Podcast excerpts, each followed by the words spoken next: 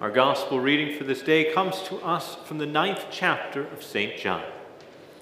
As Jesus passed by, he saw a man blind from birth, and his disciples asked him, Rabbi, who sinned, this man or his parents, that he was born blind? Jesus answered, It was not that this man sinned or his parents, but that the works of God might be displayed in him. We must work the works of him who sent me while it is day. Night is coming when no one can work. As long as I am in the world, I am the light of the world. Having said these things, he spit on the ground and made the mud with the saliva. Then he anointed the man's eyes with the mud and said to him, Go, wash in the pool of Siloam, which means sent. So he went and washed and came back seeing that the crowd brought to the Pharisees the man who had formerly been blind. Now it was a Sabbath day when Jesus made the mud and opened his eyes. So the Pharisees asked again, asked him again uh, how he had received his sight. And the blind man said to them, That he put mud on my eyes, and I have washed, and I see. Some of the Pharisees said, This man is not from God, for he does not keep the Sabbath. But others said, That how can a man who is a sinner do such signs? And there was division among them. So they again said to the blind man, What do you say about him, since he has opened your eyes? He said, He is a prophet. They answered him, You were born in utter sin, and would you teach us? And they cast him out. Jesus heard that they had cast him out, and having found him, he said, Do you believe in the Son of Man? He answered, And who is he, sir, that I may believe in him? Jesus said to him, You have seen him, and it is he uh, who is speaking to you. He said, Lord, I believe. And he worshiped him.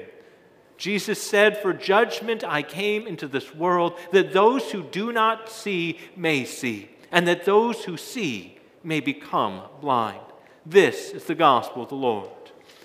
Praise to you, O Christ.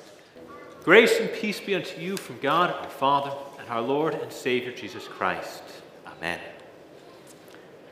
Can you imagine losing your sight? I mean, just imagine with me for a moment that you indeed found yourself going blind. So, what would you miss the most?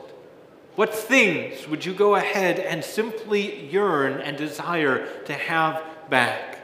What would be those things that you simply in this time find yourself just looking back upon of all of the things that you missed? So, would it be that smile of a spouse or a loved one, a grandchild? So, would it be the very beauty of the sunset or sunrise or some other part of creation? So, what things would you love to be able to see, to take in, to experience? That indeed we find ourselves coming into the life of a man who found himself never learn, yearning or looking back upon, for he had never seen, had never known, had never experienced what sight and what beauty this world could behold. That ever since he was born, is that this world was darkness. This world indeed was one that was filled with all of the things of the uncertainty and the challenges and the difficulties of life in a world that you cannot see. That this isn't a matter of moving from one who is independent and able to do to then being able to never do those things again. That he has never known them at all.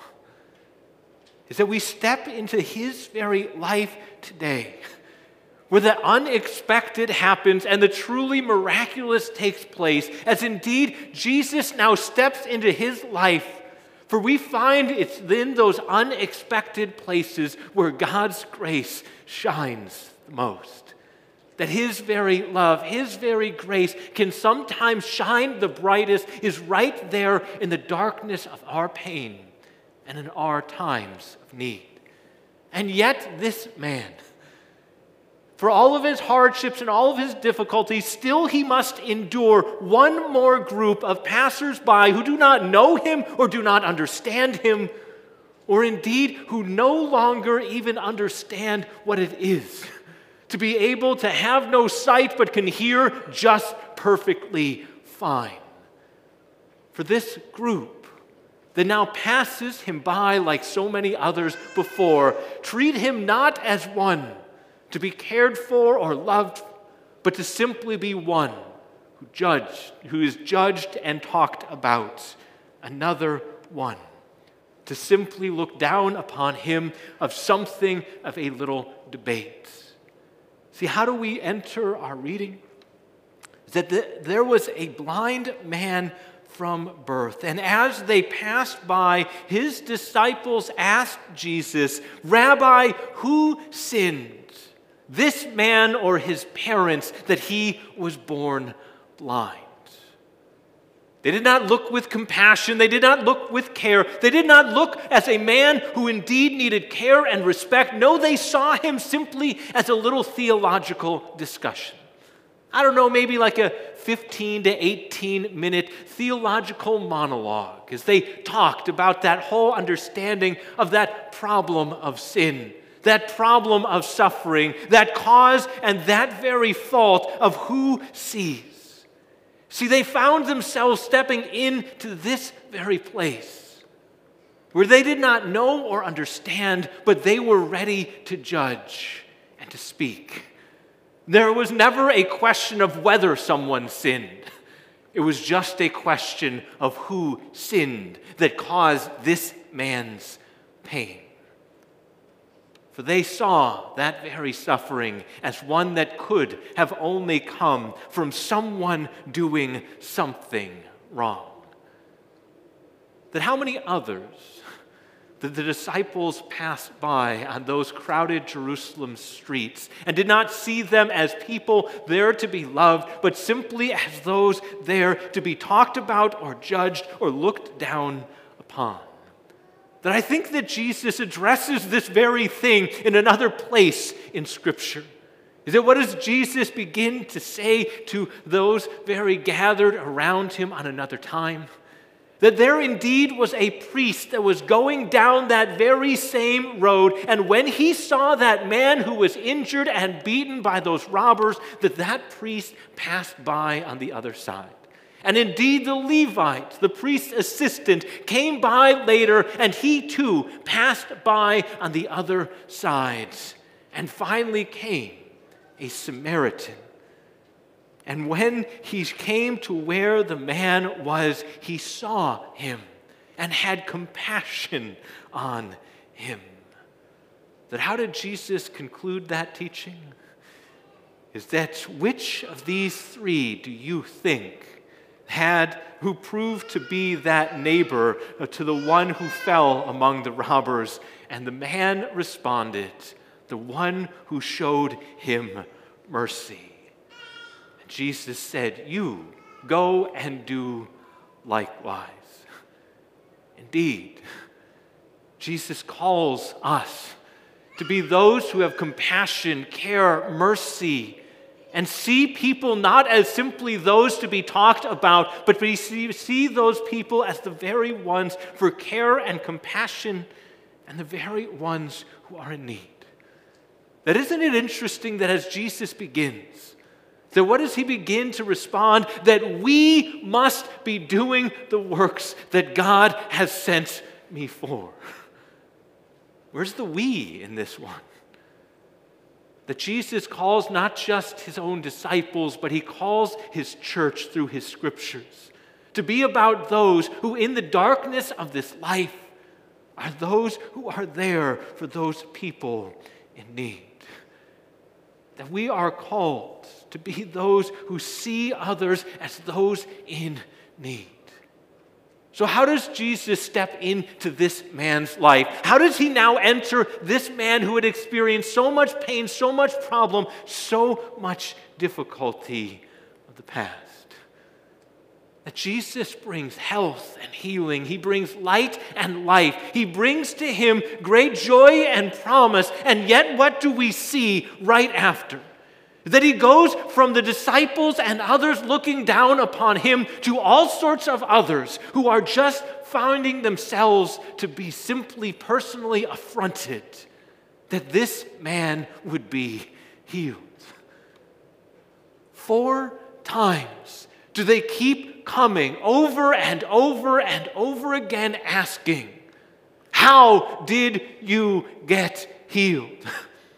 Are you truly the blind man that everyone knew sat here? Not only do they doubt him and distrust him, but all that they wanted to know was not how he went from being able to not see to see, but simply how did it happen? How did it take place? Nowhere did they ever ask, who did this? that who accomplished this very thing. All they wanted to latch on was how. And are you truly the one? That again and again that he is assaulted and affronted, he is insulted and finally simply cast out and thrown out. See, this accounts of Jesus healing this blind man is not just one of physical healing is that Jesus comes to talk to us today about how do we see. That how do we interpret this world and how do we interpret what is going on in our lives and what is going on in others' lives as well. Where has God called us to see? See, I want you to go ahead and think about this with me that if we can go ahead and have our picture here up on the slide, does anyone know what this is? See, now, I don't know. I just think that people who grew up in the 90s were just really super cool people. Is that just, you know, all of those things. I, I don't know is that I don't know how many of you guys remember that big push in the 90s. There was just book upon book of these things. Is that I know you're probably looking at and it's like, Pastor, that is just some am I supposed to like interpret something here? Am I supposed to guess? Is this like a ink blot test or something? Is that how many know what one of these things are? Is that let's have that next slide that magic eye. Does anyone remember those books? They looked like simply just a bunch of blobs and blurbs and blurs and everything else. But if you stared at that page for long enough, that if you looked indeed at that thing that looked like nothing, all of a sudden an image would appear, something to be seen and behold, and indeed that there was something there that at first you never saw. Now, how many are willing to admit that they probably never saw them?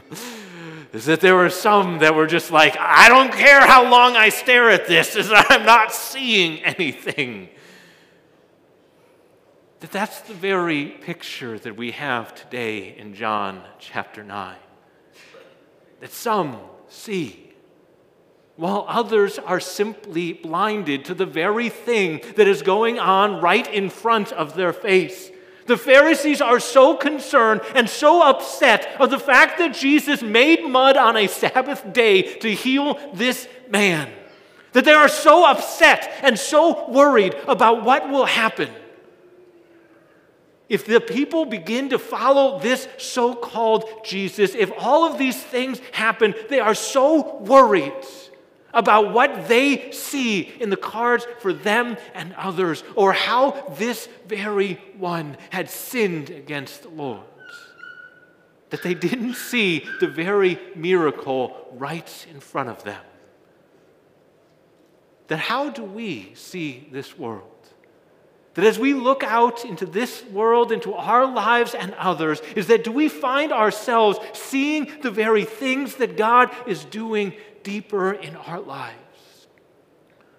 Or do we see the suffering and the pain? And we can ask, where in the world is God in all of this?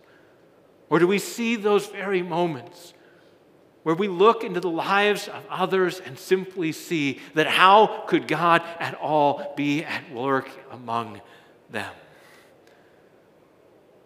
The fact is, is that those who are so called seeing, the very ones who were not just outsiders, those who simply said, is that there's no way that this could be. No, these were the insiders, the people who should have known and should have believed, but instead they said, We will not see. And yet, what do we see with this blind man? What does Jesus do?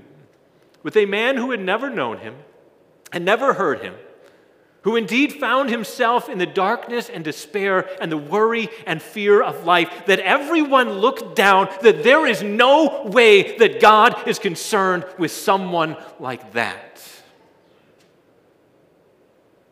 Just pay attention to the very way in which this man is slowly but surely convinced of who Jesus is.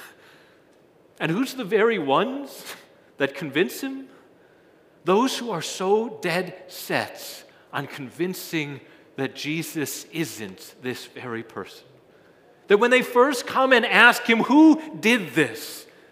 that he simply responds, A man named Jesus. Nothing special, no one special.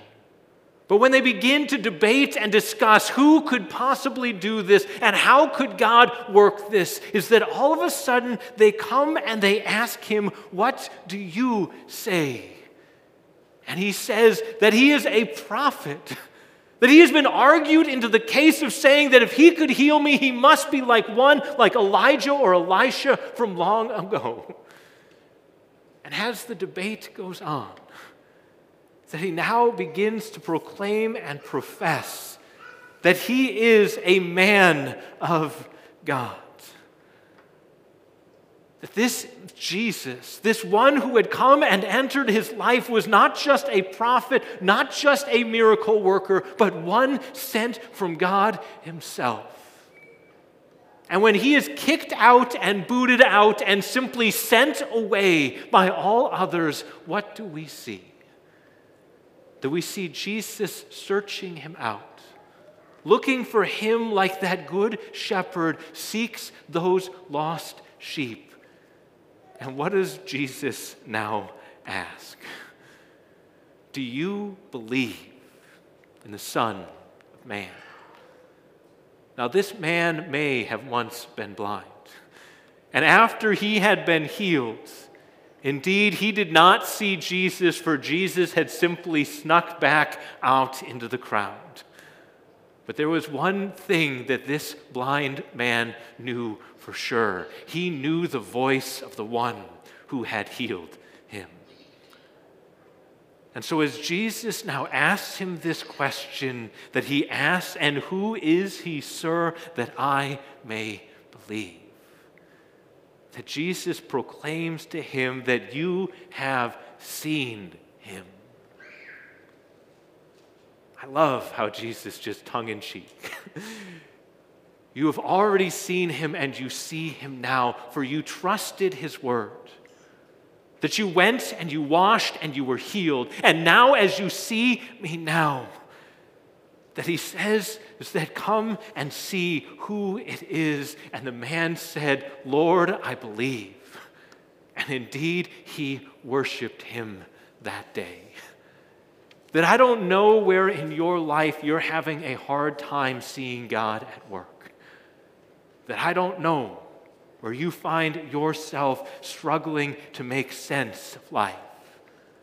But as Christ comes and seeks and searches you out, may you hear and respond to that very same invitation as he calls you to hear and to see the very promises that he has. That he is the one who loves you enough to seek you out, the one who loves you enough to go to that cross, the one who will see you through that pain, and the one who will bring you to himself, that there you may enjoy with him forever the very bliss of time in, in eternity with Him and all who have believed in Him. May we go forth today in that peace and that very promise. Amen.